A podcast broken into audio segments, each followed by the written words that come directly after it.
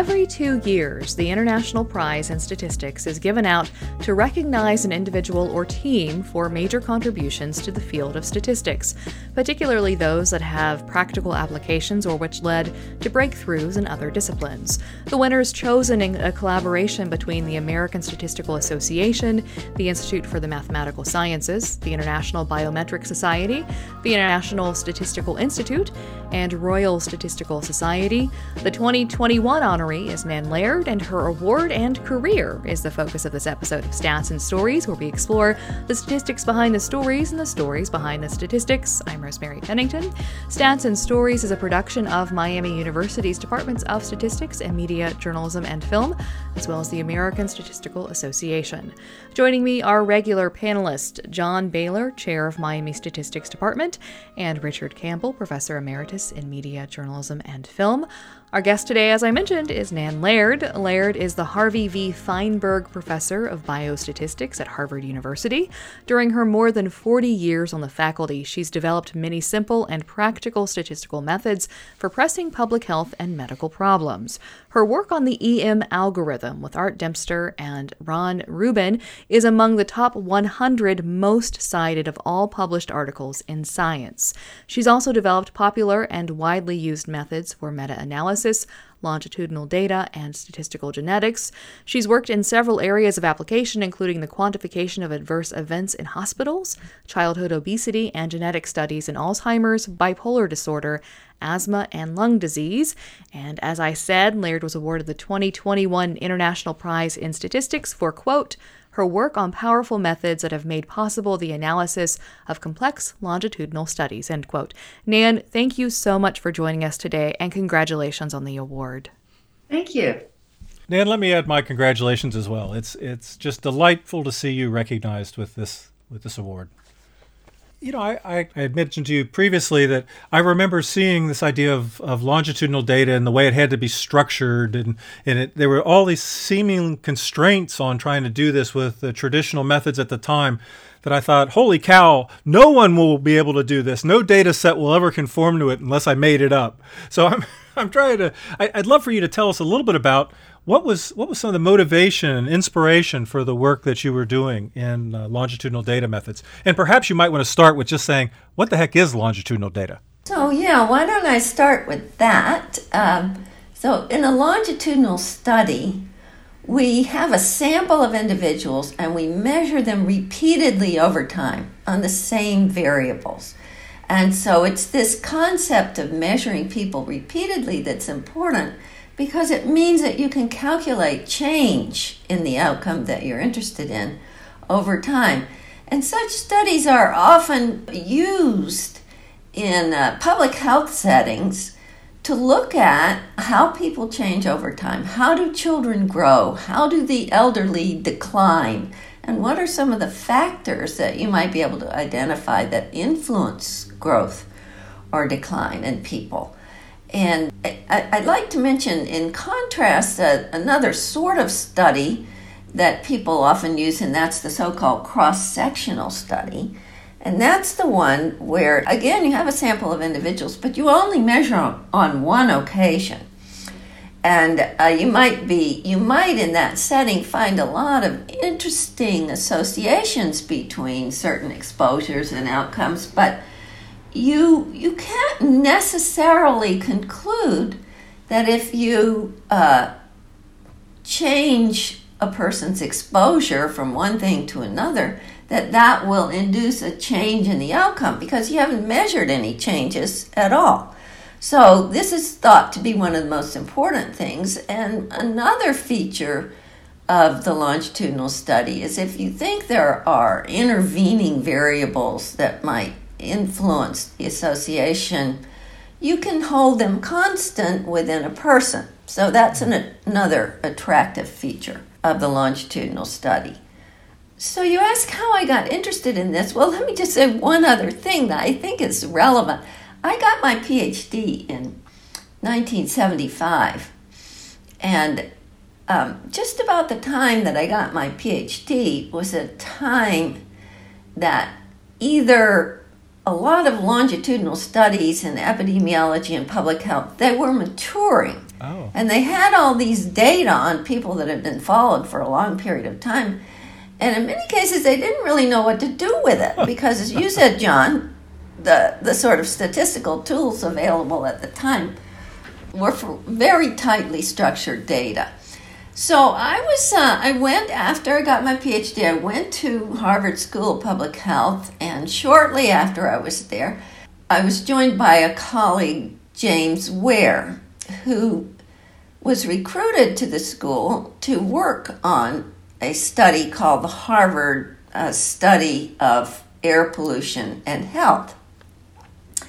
And this study actually was uh, initiated in 75. And one of the initiators of this study confessed recently that it was initiated without consulting any statisticians whatsoever. and, and their desire was to see if air pollution levels affected growth in children. They were interested not only in certain respiratory outcomes like wheeze and cough and respiratory illness, but also measures of lung function. And so they recruited children from six different cities, which had varying levels of air pollution. So they chose six cities. I don't remember all the six. Two of them were chosen to have to be fairly dirty cities. Two were chosen to be pretty clean cities, and then there were two in the middle. And they recruited some 10,000 children through the schools to participate in this study, and they had baseline measurements of all kinds of things. And then they measured people repeatedly for up to six years uh, in annual visits to the school on intervening respiratory illness and uh, on, on lung function and other kind of pertinent variables. And then when Jim came, which was probably around in the 1980s, they were getting ready to analyze these data. And as uh, John alluded to, really the, all the early work on repeated measures, which included mm, measures that were taken over time under different circumstances, as well as ones where you really wanted to measure growth and change in an outcome. I believe those those statistical methods had arisen in the context of agricultural field trials where you could really control things yep. very carefully. So if you do an experiment, you put a great deal of effort into uh, controlling your variables and when you take the measurements and how many measurements and making sure everything is at the same age and taken under the same circumstance and that the treatment effect doesn't change over time. And and under those circumstances you could get some nice results over how to analyze these data. But when you talk about these big epidemiological studies involving thousands of individuals over time, uh, even if you were set out to measure children of the exact same set of ages at the exact same times, things happen. Things the schedule goes out, children drop out, children don't show up for school that day. So you get designs which can be very highly unbalanced. And even in the case where the longitudinal studies are prospective, and if you get studies that rely on drawing past histories out of clinical records, they can be highly unbalanced sorts of data.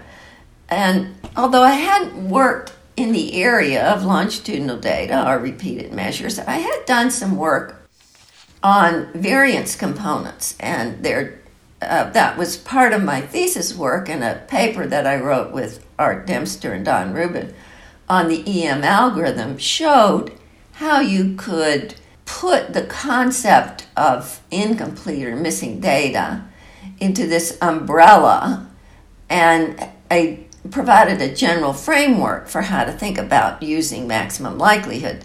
So Jim and I worked on that approach um, in the context of longitudinal data analysis.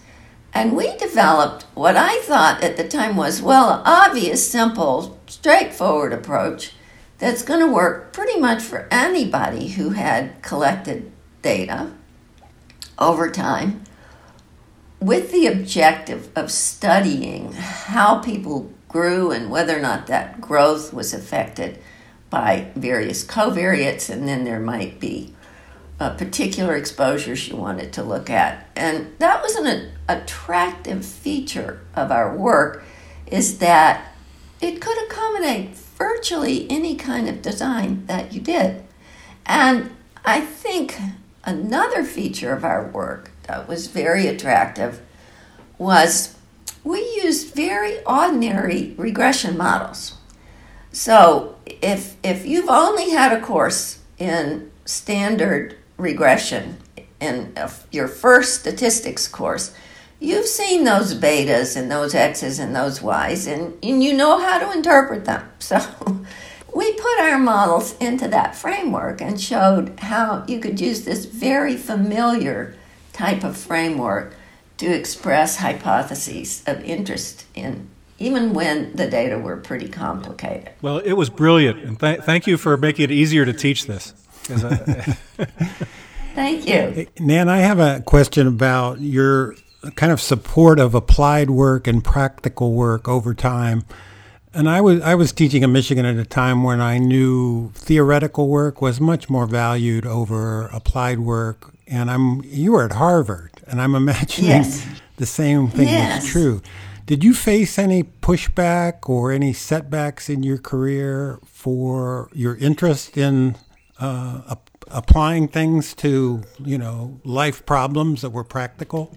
Well, I uh, I'm I'm glad you asked that question because the, sometimes I get criticized for just the opposite thing, and that uh, and this was particularly true in the setting of uh, some work I did on SAT scores was I was sort of accused of being more interested in the methods than in the results. Uh-huh. And that was a bad thing.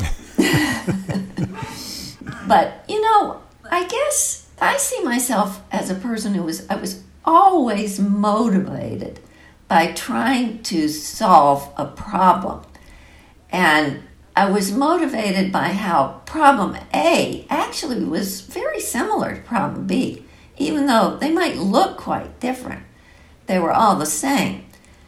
But I have to say, I don't think of myself as being a totally applied statistician because I never spent, I, I tended to be the colleague that the applied statistician consulted with. And I felt often I didn't get into the subject matter mm-hmm. as much as I could have, or should have, or wanted to. But I think your question is quite relevant. People often feel that applied statistics is not as important. Mm. But for me, I never, I never would have succeeded in an institution without being motivated by applications. That's clear. You're listening to Stats and Stories, and today we're talking to Harvard University's Nan Laird, the 2021 International Prize in Statistics awardee.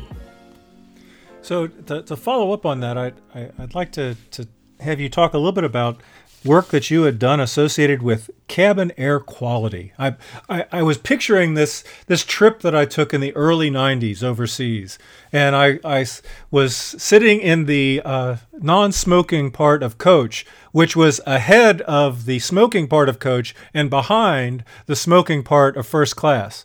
I, I, quickly realized that smoke did not stay in in seating sections. So, and I, I certainly was not a happy guy about that. But I was delighted when when this was removed from from air travel. So, can you talk a little bit about getting involved in in this work, cabin air quality? Well, yes, I have to say this is a, is one of the things that people often congratulate me the most on has had a real personal effect. So I was asked to be on a committee of the National Academy of Sciences, and it's usual for Congress when they think there's a debate about some health effect to set up a committee, convene a panel of experts, and they're going to study this. So the background on the air cabin quality was you know, in the early days of flying, and I'm not sure I remember that far back, airplanes used to take in fresh air.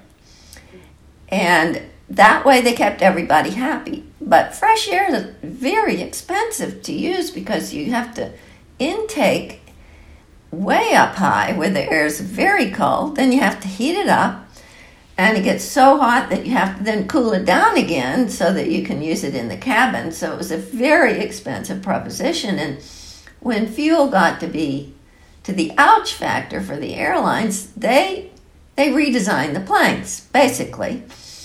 They redesigned the planes to work on uh, filtered or recirculated air. And of course, that recirculated air is filtered um, and probably filtered much better than it was back in those days, but it was filtered. But it didn't really do a good job of filtering out cigarette smoke. So um, that's when the airlines created these smoking sections, which were located near the galleys where the uh, airline stewards were. And so it, it really arose as a problem in occupational health because people in the the airline stewards union were very concerned about the level of exposure to um, environmental tobacco smoke. And, you know, so they had some really great advocates in the um, the union, and they also had the ear of many uh, senators particularly senators from Hawaii, who had many long trips on airplanes. So it was an ideal setup, and after intense lobbying for a number of years, they got Congress to set up this uh, panel to consider it. And so, you know, honestly, I don't know how I was on this panel. I was the only statistician.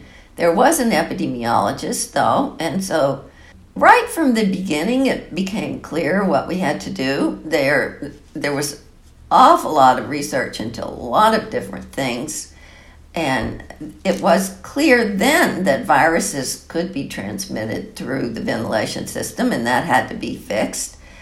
But one of the things that was really pretty clear was that they weren't going to get rid of environmental tobacco smoke, and I think we estimated that that being an airline steward was about equivalent to living with a, a, a pack a day smoker wow. uh, on a regular basis. So it was a non trivial amount of smoking. Was it? This was before the secondary smoke. All the work on secondary smoke was done. It, it was just, I think, at the point where it was beginning. Okay. Now there there weren't many studies that were specific to the air cabin and the steward's environment. Okay. But there were these studies that were being done, uh, very interesting studies where they would take pack a day smokers and their spouses who were not smoking, and they would compare death rates in these couples. And there was a, a very small but statistically significant evidence uh, present in many of these studies suggesting that the side stream smoke was harmful to your health. And I remember we took public testimony, and the chairman of the epidemiology department at the School of Public Health, so I knew him pretty well, he gave testimony that said, mm, a risk factor of two is ridiculous. It doesn't mean a thing. It's way too low. You'd have to have a risk factor of five before we believe it. Um, and I just remember that coming into my mind so clearly because now I've been in, recently been involved in genetic studies. You know, in the elevation, the risk, risk factor is about 1.02, and people get excited about it. So, and the other little, for me, funny anecdotal thing about the uh, air cabin quality study was one of the most persuasive and best done studies on the effects of side stream smoke was done by a man from Greece who later became the chair of the department at Harvard Epidemiology. So they were kind of contradicting each other's work there. Uh, but anyway, what was just abundantly clear was this problem wasn't going to go away unless we banned smoking on airlines. So we did. We recommended a ban on smoking in airplanes. And I, I remember there were a number of people uh, on the committee who were initially reluctant. They were they thought, well, if we ban smoking on airplanes, we're going to put Congress in a really bad position because there's the tobacco lobby and the smokers lobby and we just we, we really shouldn't put them in such a bad position. But some of us on the committee felt quite clearly that we just should ban it period. Which and we recommended that and a few months later they banned it and that that was that i don't remember a lot of feedback from the tobacco industry and uh, what i read lately was this the anti-sentiment smoking was so strong that they just couldn't get traction so that, that was a satisfying result. Can I ask you? Um, this is a two-part question because John likes two-part questions. Um, when I ask them, not when you ask them. How have? oh, yeah, yeah, when you ask them. How have you felt about the way journalists have covered your work? I mean, have you been? Have there been times when you felt annoyed? The second part is, what can journalists do better to cover the work of statisticians? Okay, so well, let me say first of all, journalists rarely cover my work, and I'm flattered if they do. um, one thing I can think of was when I, I was a consultant in a court case, and this was a case involving Excedrin versus Tylenol, and you know they're identical, except Excedrin has caffeine in it. Otherwise, they're identical, and the you know these pharmaceutical companies they they really have to work for a living. They did all these studies. They're kind of like longitudinal studies but it's that in the same individual is given different compounds at different points in time. So i think the one study under question was these were people who suffered from chronic migraines. So whenever they had a migraine they were randomized to one of of three treatments tylenol excedrin or placebo, and everything was a disguise, so they didn't know which one they were getting. But in this one particular instance, the investigators thought, well, they had to include placebo because the FDA made you include placebo. And they thought, however, randomizing subjects in the context, if you didn't promise them that, well, maybe there's a chance that they'll get both of these compounds and that they're not going to get on placebo, uh, was a lot better. So they conceived a design which was called a balanced incomplete block design. And in this balanced incomplete block design, you only got two compounds. So there were a bunch of people that got A and B, and there were a bunch of people that got A and placebo, and a bunch of people that got B and placebo. And um, how do you analyze that? Well, traditionally from our uh, agricultural experiments, we were taught that you use the within block information. So, in other words, to compare Excedrin and Tylenol, you just threw away all of those people that had placebo and you just looked at the difference between the within person difference. And that's what had been done by the investigators for this study. And if you did that, Excedrin was looking better than Tylenol. So the manufacturers of Tylenol said that can't be right because caffeine is not a painkiller. It's known as a stimulant, but it's not a painkiller. So how can that be right? So I looked at the data and I said, well, wait, this recommendation that you only use the within person comparisons, that's only good if the correlation between the measurements on people is kind of high or maybe low. I've forgotten which way it works now. But in this case, the correlation was sort of right at the cut point of where you recommend using one approach or the other.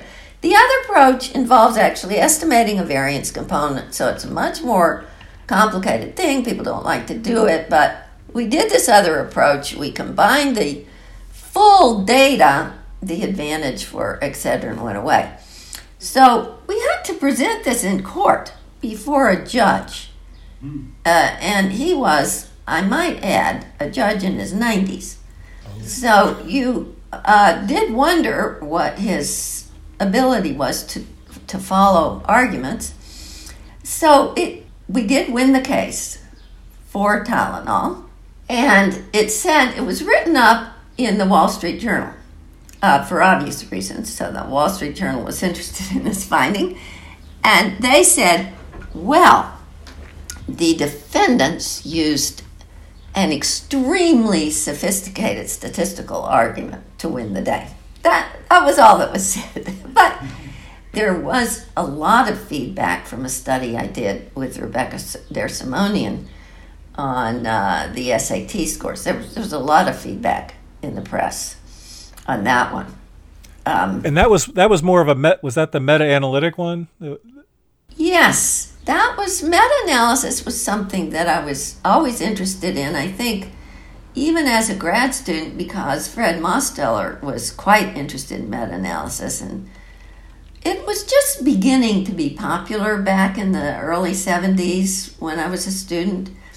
And it was used mostly in sociology, where you'd have thousands of studies of psychotherapy versus uh, psychopharmacology and who, who got better faster. And uh, so um, there was uh, there was beginning to be some interest in that in medicine, although it wasn't much used at the time.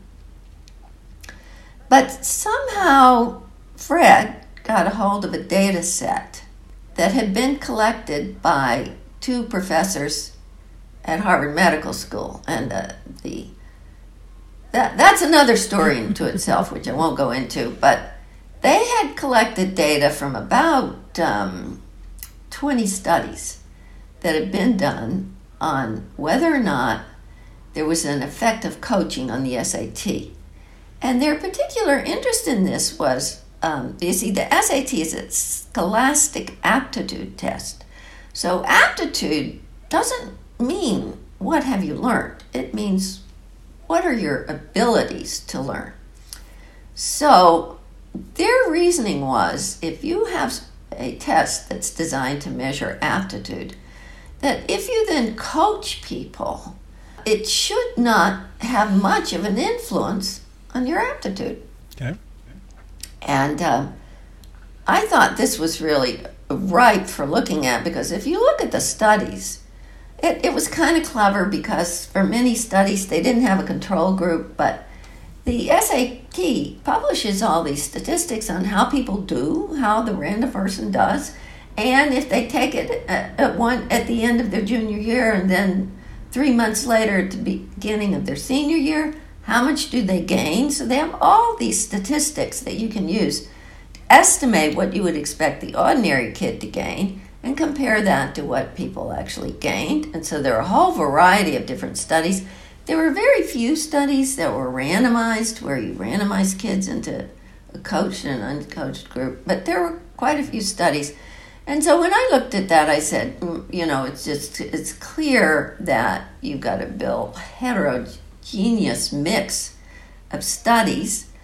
And, you know, that's something that people worried about a lot at the time when doing a meta analysis. They all said, there was a school of thought that said, no, you can't combine heterogeneous studies. And there's another school of thought, yes, you got to combine everything you can find.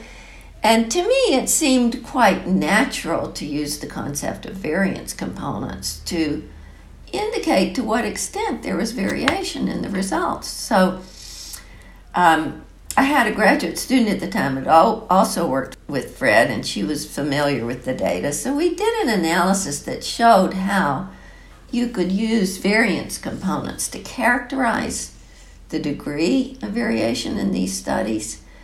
Um, and uh, also, we showed that if you stratified the subject according the study according to the design, it could make a big difference mm.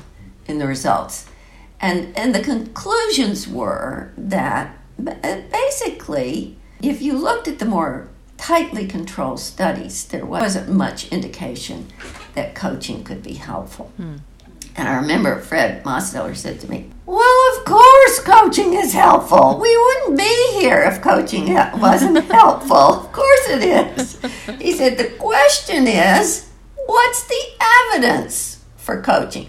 Well, there wasn't any evidence very strong for coaching at the time, but the press they, they made hay out of it. It, it. it was reported in many newspapers, and you know the reports were small. They all said, "There's not much evidence mm. that coaching has a big effect."